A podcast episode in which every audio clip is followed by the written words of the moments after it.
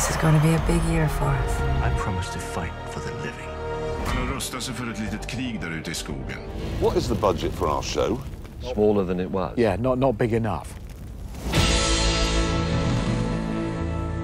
Hej och hjärtligt välkomna till avsnitt 12 av Streamingpodden. Som vanligt med mig, Jonas Rydholm Birmi och Magnus Svensson. Vi är båda från Ivan Technology.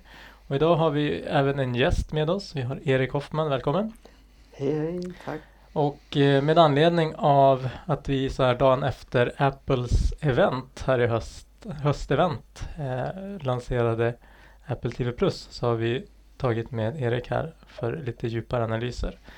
Och eh, man kan väl sammanfattningsvis säga så här att nu, nu ligger korten på borden för de här två nykomlingarna in i streamingfighten.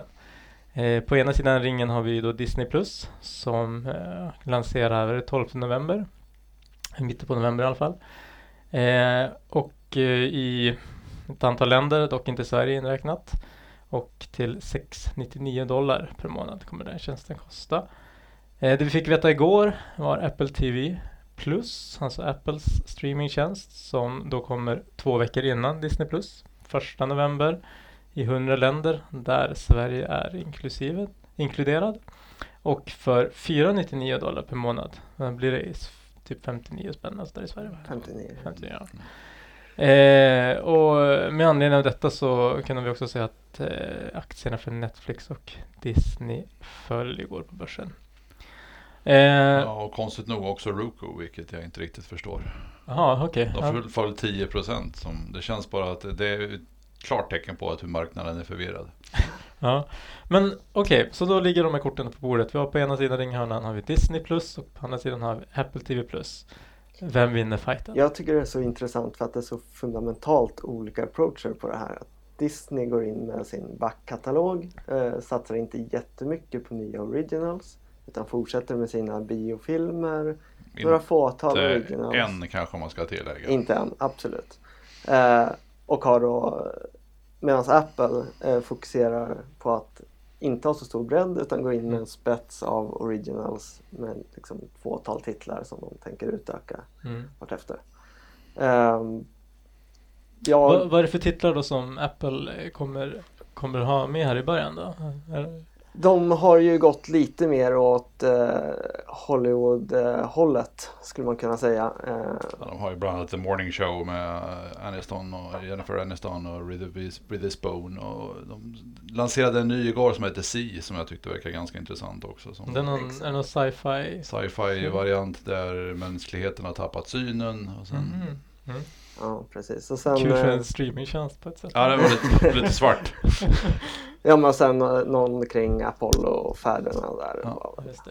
Eh, så det, det, finns det är ett tiotal eh, mm. titlar som kommer finnas med från början. Ja, men Apple gick ju egentligen in igår och köpte sig tid också genom att eh, dels sätta prislappen mm. lägst och ge bort ett år subscription för alla som köper ett Apple device. Och det finns två väldigt spännande analyser på det här. Mm. Eh, när det tidigare i somras eh, ryktades att det skulle kosta 999 dollar mm. så kom det ju också ett rykte om att det var Apple som provtryckte det priset genom att sprida ryktet mm. för att känna liksom, hur marknaden reagerar på det. Mm. Eh, och det är ju spännande så här efterhand med tanke på att det kom in mm. betydligt lägre. Eh, och sen det här med antal devices är ju att på ett kvartal säljer Apple 100 miljoner devices mm. och med alla device-köp får ett år av Apple TV+. Mm. Så på ett kvartal kommer de vara uppe i princip i Netflix antal subscribers. Mm. Mm. Och jag tror också det kan, det kan ha även ha effekten åt andra hållet att om man, om man, har, om man har gått och grubblat på om man inte ska köpa en, antingen en ny iPhone eller en ny Apple TV eh, att man kanske passar på då när man då också samtidigt kan prova den här tjänsten. I praktiken får du ju 600 kronor rabatt ja, på devicen om man ja. ser det så. Åt det. Um, nej, och som sagt så köper man sig ju tid då för, ja. att, för att de 100 miljoner användarna kommer ju inte tappa under året rent subscriptionmässigt utan de kommer ju sitta på det där abonnemanget. Och så har man tid att lägga ut nya originals vartefter för att så hoppas att de är kvar efter det året. Ja, och det är därför jag har varit så fascinerad över att jag ser att Roku faller med 10% på, för att det, är snarare, det här är ju snarare väldigt bra för Roku. För att Apple TV finns ju på Roku-devicen. Ja, jag eh, har en analys som jag tänkte på häromveckan som, som är lite närliggande och det är att Roku precis som Sonos i musiksfären är väldigt beroende av att de tjänsteleverantörerna existerar på deras plattform eftersom de inte har något eget innehåll eller någon egen tjänst. Eh, och när då tjänsteleverantörer som har en egen hårdvara blir starka så kan ju det potentiellt över tid leda till att de inte vill finnas på Rokus plattform även om de finns där nu. Tvivlar. Jag tvivlar också givet hur stora de är i USA men givet att, att USA inte är hela marknaden. Eh, för Disney kommer det vara det initialt för de kommer lanseras på fem marknader. För Apple 100 marknader. Kommer förmodligen vara en väldigt stor del men jag tror inte att det kommer vara så pass markant procentuellt. Jo, men om man tittar på det som hur många har råd att köpa en Apple TV-låda hem för att titta på det på big screen? Ja, men, versus ha det på sin Roku. absolut. Dagens Apple TV-låda. Men Ja. det, det, det finns inget som säger att de inte kommer lansera en ny Apple TV senare i höst. Det har snarare varit rykten som pekar åt det hållet. Så jag, jag, jag säger inte att jag, att jag håller med marknaden. Däremot så säger jag att jag förstår att det kan finnas eh, tveksamheter. Och det är precis samma diskussion som, som fanns med Sonos när Google lanserade sina högtalare med multi-room-system eh, och så vidare. Men jag kan tänka mig också för att om man, om man tar Apple då till exempel om de, de om man tar en liknelse med Sonos då så är ju, jag menar Sonos måste ju hela tiden jobba för att göra jäkligt bra högtalare. Mm. För att eh, de, de har inget eget innehåll eller egna musiktjänster, de är helt beroende på andra. Så att deras, det, anledningen till att köpa en Sonos är för dess multiroom-funktionaliteter och bra högtalare egentligen. Jo men det är samma med Roku. Och, och då blir det li- liknande för Rocket, Mm. tänker jag då, att de måste ju hela tiden eh, göra bättre eh, Enheter. enhet eh, med, med mer funktioner och så vidare. Och om de då ligger i ett segment som handlar om att vara billig, Mm. Sonos är inte billig, men om de har lagt ett segment under Apple TVs devices så har de ett tak på att de kan ju inte Ja, de finns ju som operativsystem på smart TVs och sådana saker också. Så nej, jag, Och, och prismässigt så ligger de ju inte billigare än Amazon Fire Nej. TV. Eh, och Amazon Fire TV riktar sig också mer och mer mot tv-leverantörer. Så där är det en direkt konkurrent för Amazon har ju både hårdvara, operativsystem och eh, tjänsteinnehållet. jag får fortfarande inte ihop bara för 10% bara för att Apple TV lanserade för 499. Det fanns ingen koppling till att Roku ska funka. Nej, men om man jämför med när Disney lanserade Disney Plus, eh, då sjönk ju inte Roku utan då gick de ju uppåt och det är ju för att Disney inte har hårdvara. Så jag tror ganska hårt på den där analysen. Även om det inte är direkt konkurrent med nuvarande prissättningar så är ändå Apple ett hårdvaruföretag i grunden som går mer mot tjänster. Eh, och där, därmed Samtidigt har Apple direkt visat att de inte är rädda för att släppa ut sitt, eh, sina tjänster utanför sitt ekosystem heller. Absolut. Bland annat så sändes det ett event på eh, Youtube och Chrome igår. Nej, Med men- lägre latency än via Apples egna device. Ja, men och nu tror jag, men nu handlar det också om att, att ja, men, etablera sig som tjänst också. Precis. Att, att få en stor userbase. Ja. Så. Sen Men tror sen jag, sen tror det, jag de kan kan tajta till tajta till. ekosystemet Ja. utan problem. Men vi får väl se, det där är ju spännande att, att se hur det utvecklas. Men, men de har ju, deras första utmaning såklart är ju att, att eh, ha en konkurrenskraftig streamingtjänst. För att det är ju en tajt konkurrens. För ändå, om man nu får med det här gratis ett helt år. Så som du säger, de har ju köpt sig tid på ett år. Men de måste bevisa sig under det här året att det är värt att betala 59, 59 spänn eller vad det blir.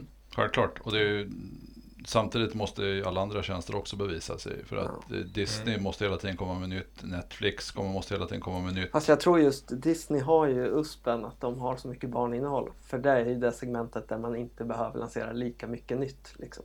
Mm. Där barn kan titta på ja. samma film 250 gånger. Ja, nej, det är ju många som har sett Frost några gånger. Mm. Och sen får vi ju se fighten mellan Hulu och eh, Apple TV Channels också. Som också kommer bli en fight Mm. där. För du kommer ändå vilja ha de normala kanalerna så att säga. Under en stund framöver. Och kan då Apple locka dem med Channels och eh, Hulu som ett komplement. Nu vet inte jag hur stort Hulu kommer bli utanför USA heller. Så att, Nej. och Vi- Vi hur vet Apple ju faktiskt Channels inte kommer helt bli. säkert när eller hur Nej. de kommer lanseras utanför Nej. USA.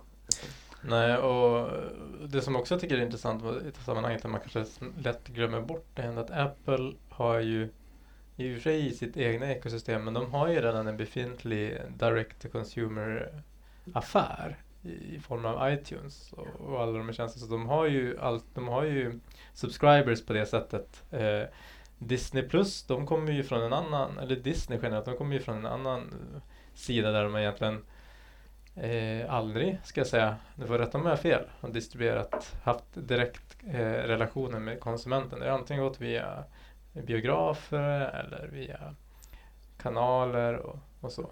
Jag tror de har två olika säljapproacher på det här. Liksom. Apple har ju som sagt direct to consumer. De har eh, ja, eh, folks kreditkort i deras databas i praktiken.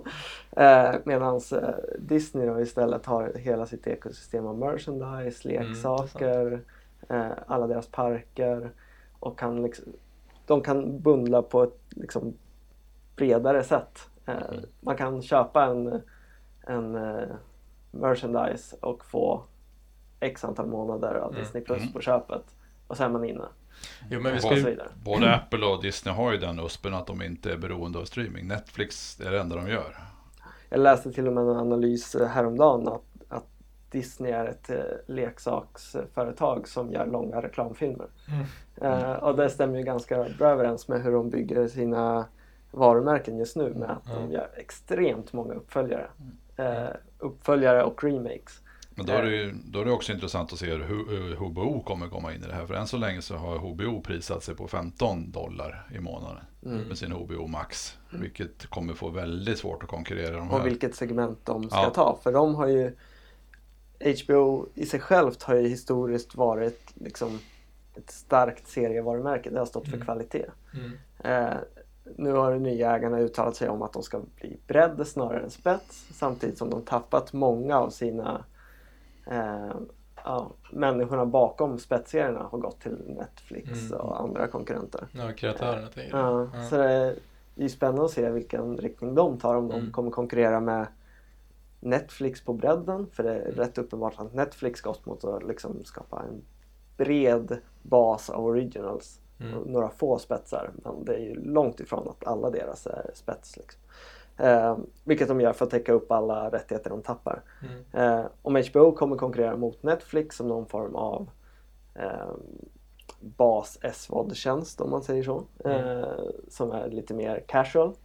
Och att man sen kommer hoppa mellan spetsserier beroende på vart de, Mm. eller spetstjänster beroende på vart serierna finns. Liksom. Tror ni Disney kommer eh, med någon stor titel runda biofönstret? Att de inte går via biografer? Nej, inte när det gäller filmer. Däremot så tror jag att de kommer nyttja sina varumärken och det är ganska tydligt. De kommer Mm. nyttja sina varumärken för att bygga serier kring filmerna. Mm. Som att de nyttjar nu Star Wars för Just den här serien som de skulle Mm. lansera där i och med Disney+. Plus. Alltså nu har de ju hela Marvel Exakt. som de skulle kunna bygga hur många serier som helst på egentligen. Precis. Eh, och sen så kan de mycket väl likt eh, Dreamworks Animation gjort eh, massa serier runt Mm. sina varumärken för Netflix så kan de ju göra det med Pixar och, och Disneys animerade serier, filmer för att bygga serier för Mm. Disney+. Plus.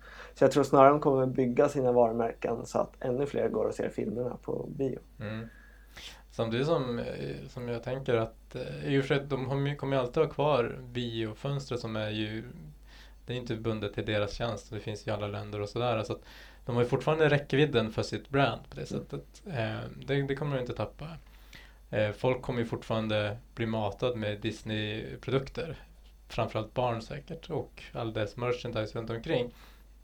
Eh, så, så på det sättet så kommer de fortfarande ha den ställningen. Och, och Disney har ju, for, har ju också kanske eh, försprånget ändå på just eh, här, varumärkessidan vad det kommer till, till innehåll. Man kanske inte tänker på eh, många vi, alltså visst man säger Walt Disney-loggan men, men, men jag tror att det inte är nödvändigtvis att man tänker på att det är Disney när man tittar på alla de här barnfilmerna eller, eller, se- eller eh, stora titlarna som går på bio utan det är bara det är stor, storfilmer.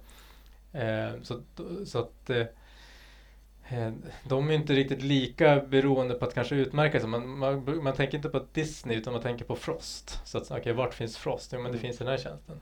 För att ta ett exempel. Medan kanske eh, Apple och, och de här andra utmanarna, de är nog mer beroende av att bli förknippade med sitt sitt varumärke mer. För de har ingen de har ingen en titel sen tidigare att gå på men som sagt Disney har Marvel, alltså Spiderman alla de här, alla känner till vad det är, alla vet vilka Star Wars är, alla vet Frozen, alla de här. Men, men Apple eh, och andra upptäckare, de har ju ingen titel innan, det är bara nya saker. Mm. Eh, C är säkert kanske en jättebra serie men det är ju kanske ingen som Samtidigt kommer det handla i framtiden om att eh, locka med content. Det spelar ingen roll med varumärken och allting sånt. du, kommer, du kommer se en helt annan churn framöver. När du hoppar efter serier, du hoppar efter nya filmer, du hoppar efter vart, vart, vart du lockar in dig. Liksom. Jag tror att du kommer se, för att om vi tittar, nu har vi inte ens nämnt de, de nordiska och svenska aktörerna i det här som ska försöka fightas in och ta en liten bit av kakan. Så att ont om content finns det ju inte. Så att, eh, och jag tror att man kommer komma så att man bygger upp en liten pile med, med tjänster och sen inser man oj jag har inte råd med allt det här. Mm. Och då följer du de serierna som är hetast för stunden och hoppar. Jag tror det intressanta snarare blir att se hur, hur de här innehållsleverantörerna agerar med sina originals beroende på hur svansen ser ut. Alltså har de råd att lägga hur mycket pengar som helst för att ha konsumtion i två månader och sen mm. så, så tappar den, den serien titt liksom. Mm. Och de får en körn och den går till någon annan tjänst och mm. tittar på en serie där. Mm. Har man liksom råd att plöja ner de pengarna? För det är ju rätt uppenbart att det, de aktuella serierna som är stora just nu som mm. konsumeras och de som var stora för ett halvår sedan de är liksom i stort sett glömda. Mm. Vilket är rätt tragiskt med tanke på att Netflix har 120-150 miljoner användare mm. i, av världens 10 miljarder invånare. Mm. liksom, det borde, borde finnas möjlighet att kapitalisera på, mm. på de pengar man plöjt ner tidigare. Men samtidigt finns det hur mycket som helst att titta på och du har x tid att titta. Så att... ja, ja, exakt. Mm. Eh, men hur mycket pengar kan man plöja ner för den stunden mm. Mm. eh, som, som innehållsskapare? Men man, man, samtidigt också, om jag tänker det, det som eh det, det som Netflix och de har valt att inte göra det är ju att eh, och det är kanske för att de inte längre tror på biofönstret som, som en så att säga, marknadsföringskanal. Eh, för, för som jag ser det så att stor, de är stora produktionerna och stora filmerna de, de släpper man på bio först exklusivt. Eh, och sen så har du en lång svans av de som inte kanske ett hade möjlighet att gå på bio eller det är för dyrt att gå på bio helt enkelt. Mm. Eller, eller, och, och då då kanske man, um, den där premiären, eller den här filmen som hade premiär, eh, vart hittar jag den då?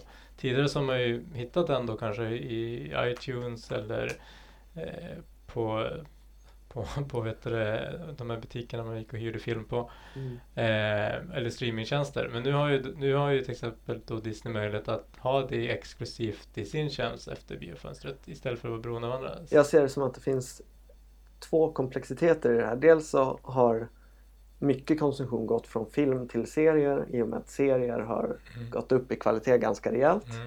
Mm. Eh, och de är ju lite svårare att se där liksom mm. biofönster och så vidare. och så vidare. Eh, där blir det snarare intressant om man kommer ha ett senare fönster i, i andra mer traditionella distributionskanaler, alltså mm. linjärkanaler och sånt där som man tidigare mm. har sålt serier i olika länder. Eh, sen när det gäller filmer så, så ska ju Netflix nu under hösten testa på tio filmer att ha biopremiär innan de har premiär i mm. tjänsten. Mm. Okay, så de kommer eh, gå... Testa och testa, de har varit ganska tvingade av Tarantino. Ja, dels det och, och, eh, och, för att vara med i, i de olika prisutdelningarna ja, så har de blivit tvingade att mm. visa på bio. Eh, men det blir ju eh, också då på något sätt ett experiment för att se hur, mm. hur det här kommer att gå.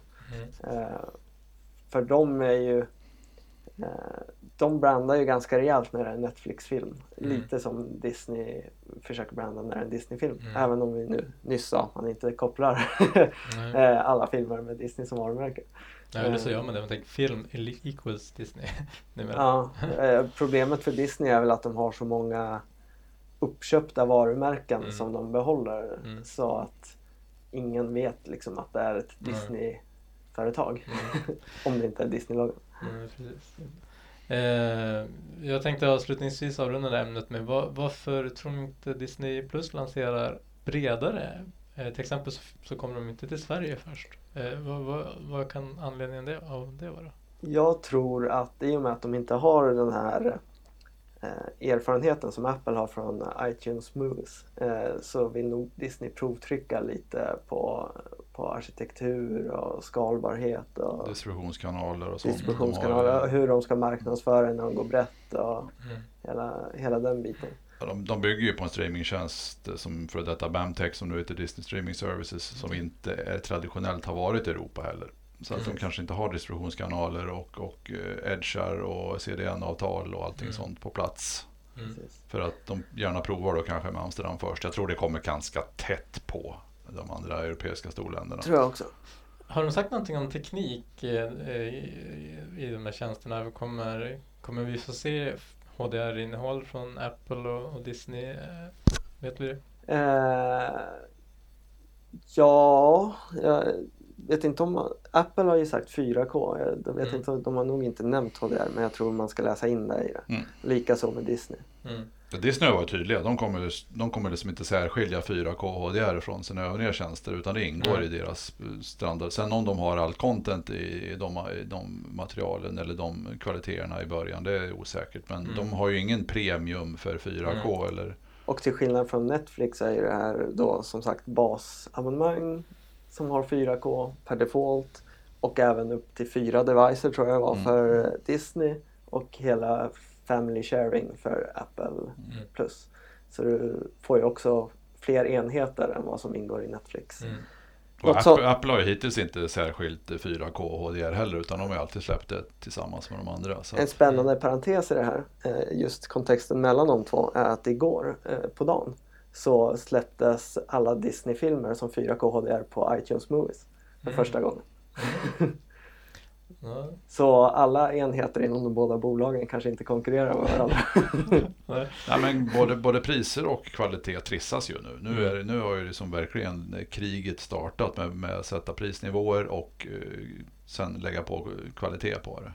Mm. Så att det är ju inte, att, det är inte att, att Disney eller Apple sänker priserna och sen eh, tummar på kvaliteten utan det är ju snarare att de lägger i högre växel på båda. Mm. Sen, tro, sen är jag inte säker på att de ser varandra som sin mest naturliga konkurrent utan att Mm. eh, ja, men, eh, Apple fokuserar lite mer på serier och eh, Disney fokuserar nog på Mm. sina Ja. varumärken. Liksom. Mm. Ja, men så kan det vara. Nej, Man måste hitta sin position där. Det gäller väl alla egentligen i det här Mm. vart man ska stå. I, för- det, det blir ju än mer tätt. Fighten kommer ju tätna så det blir ju ännu tuffare för, för lokala aktörer som inte är lika stora och har samma kapacitet att, att kunna finnas med där i, i folks och plånböcker. Apple kommer garanterat vilja bygga, få det här att bygga på deras ekosystem för att de kommer inte kunna gå runt på den prislappen och Nej. att skapa serier. Nej. Nej, nej, de, de- de kommer ska- inte tjäna någonting på De ska kunna kapitalisera Ja. genom att sälja hårdvara. Mm. De kommer inte tjäna någon, det är snarare frågan om de ens kommer liksom gå plus på det. För att om de delar ut det gratis och Mm. alla streamingkostnader på det så går de ju back på det. Mm. Men eh, de har ju De har pengar att ta av. Och deras upsell är ju faktiskt att du kan köpa andra nya filmer från alla andra aktörer i samma app. Ja, just det. Och sen, sen väntar vi fortfarande på bundlingen med, med Arcade och eh, iCloud och hela det paketet. Som den växeln kan de fortfarande lägga i också. Mm. De har några alternativ. Mm. Det blir spännande helt enkelt. Ja men vad kul. Vi, vi lämnar det ämnet då för stunden. Vi kommer säkert få anledning att återkomma till det. Men nu som sagt var så har de i alla fall eh, lagt sina kort på det här och vi vet vad som gäller här framöver. Så att det blir spänd förväntan här inför första november och var det 12 november? Jag tror det var det. Mm. Bra, eh, då lämnar vi det ämnet och eh, vi kan väl också passa på att nämna eh, som många i den här branschen, branschen känner till så är det ju i helgen en mässa i Amsterdam, IBC, International Broadcasting Convention. Och den, det är varje höst i, kring den här tiden som den, den utspelar sig. Och det är en stor konferens framför allt, men kanske ännu mer en stor mässa som går av stapeln. Och vi är ett gäng som åker dit. Jag, eh, Magnus och eh, två kollegor till, Alexander och Boris, åker ner dit. Vad, Magnus, vad, har vad ska vi ha för förväntningar på IPC i år? Ja, förväntningarna är, jag tror att eh, de senaste åren så har det varit väldigt mycket konsolidering, stabilisering, kvalitet. Nu tror jag faktiskt vi börjar kunna se lite feature growth igen vad det gäller, jag tror vi kommer se en hel del low latency diskussioner, vi kommer se en hel del som är CDN Selection eh, bitar. Vi kommer se eh, sådana, liksom, lite mer feature growth kommer komma. Jag tror vi kommer se en hel del eh, VOD to live och live to VOD och olika paketeringar av, av samma innehåll. Mm. Bland annat så, så har jag sett att, att Edgeware kommer släppa, släppa en ny produkt som handlar om sessionskontroll som heter Stream Pilot. Som de har redan nu gått ut med pressrelease så nu börjar det komma. Mm. Edgeware är ett svenskt bolag kan vi väl tillägga. Det kan vara intressant att kika runt på vad de eh, vad den där produkten handlar om. Vad, vad mer kan vi tänka oss eh, kan dyka upp? Eh, det är ju alltid så här, det är, om man visste vilka teknologier som är disruptiva så skulle de inte vara det. Men kan det finnas något sådant inslag? Eh, vad är hett? Är det AI, machine learning? AI, machine learning kommer ju återspeglas i många olika sammanhang. Jag har också sett en liten trend runt att man tittar på alternativa distributionsmetoder genom eh, AI, eh, UDP-varianter. Jag såg bland annat att CenturyLink köpte StreamRoute. Mm. Så att konkurrensen runt distributionen och, och att, att skala distributionen för HTTP-baserad trafik är ju Mm. definitivt intressant. Så att Mm. där kommer vi kanske kunna se lite nyheter. Mm. För vi, vi ser ju fortfarande trenden att nu har, vi liksom, nu har ju marknaden till viss del lämnat 4K bakom sig och pekar mot 8K. Mm. Medan jag tror majoriteten fortfarande inte ser 4K hemma. Så att Nej. Det känns som att vi börjar liksom konkurrera med features igen som vi inte har sett på ett Mm. par år. Så att det är lite, en liten intressant trend att, Mm. att titta efter. Ja, men det ska bli spännande. Vi får hålla utkik helt enkelt och eh, se vad som, som är här, här på gång. Eh, eh, vill du nämna någonting mer kring IBC eller vi lämnar det kanske? Nej, vi kommer väl eh, köra en podd direkt efter IWC och Mm. eh, se om vi kan sammanfatta vad vi har sett. Då går vi vidare till en annan konferens som är mer fokuserad på bara streaming. Eh, är ju då Streaming Tech Sweden som vi, som vi arrangerar här i november, 7 november. Och eh, i princip så är väl talarlistan och agendan klar men vi ska inte avslöja talarlistan nu utan det får ni vänta till 1 oktober när vi kommer att lansera eh, talarlistan på ett, på ett bräde. Men vad kan vi säga om agendan Magnus? Vad, vad, vad kommer det innehålla i, i år?